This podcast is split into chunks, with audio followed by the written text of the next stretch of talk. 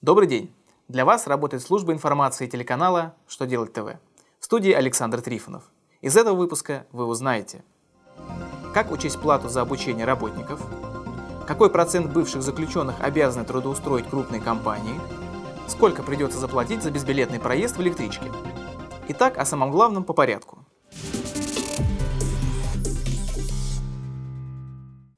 Как правило, плата за обучение перечисляется учебному заведению единовременно за весь учебный год. И многие бухгалтеры задают вопрос, в каком периоде учесть такие расходы. Затраты на обучение работников относятся к прочим расходам, они могут признаваться в расходах на дату расчетов в соответствии с условиями договоров или на дату предъявления документов, служащих основанием для произведения расчетов, либо на последнее число отчетного периода.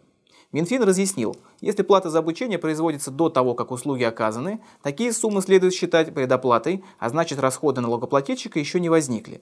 Поэтому организация должна признавать расход на оплату обучения ежемесячно, даже если годовая сумма платы за обучение была перечислена единовременно. Госсовет Республики Коми внес на рассмотрение Государственной Думы законопроект, направленный на социализацию лиц, вернувшихся из мест лишения свободы. Для этих граждан предлагается ввести квоты на трудоустройство, наподобие тех, что действуют в отношении инвалидов.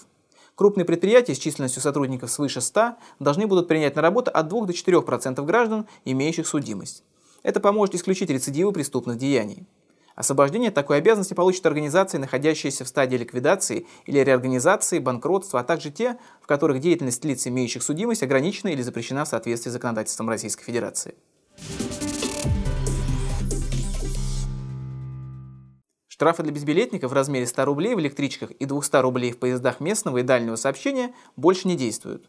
Президент России Владимир Путин подписал закон, который значительно увеличивает их. Теперь уличенные в безбилетном проезде пассажиры-зайцы обязаны будут купить билет с наценкой. В случае отказа с них взыщут штраф.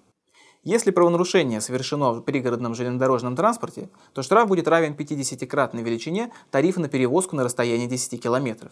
А вот за проезд в поезде дальнего следования гражданина штрафуют на сумму, равную пятикратной величине тарифа на перевозку на расстоянии 100 км. Напомним, что минимальный зонный тариф на пригородные поезда в Москве и Московской области сейчас равен 19 рублям. Следовательно, минимальный штраф составит 950 рублей.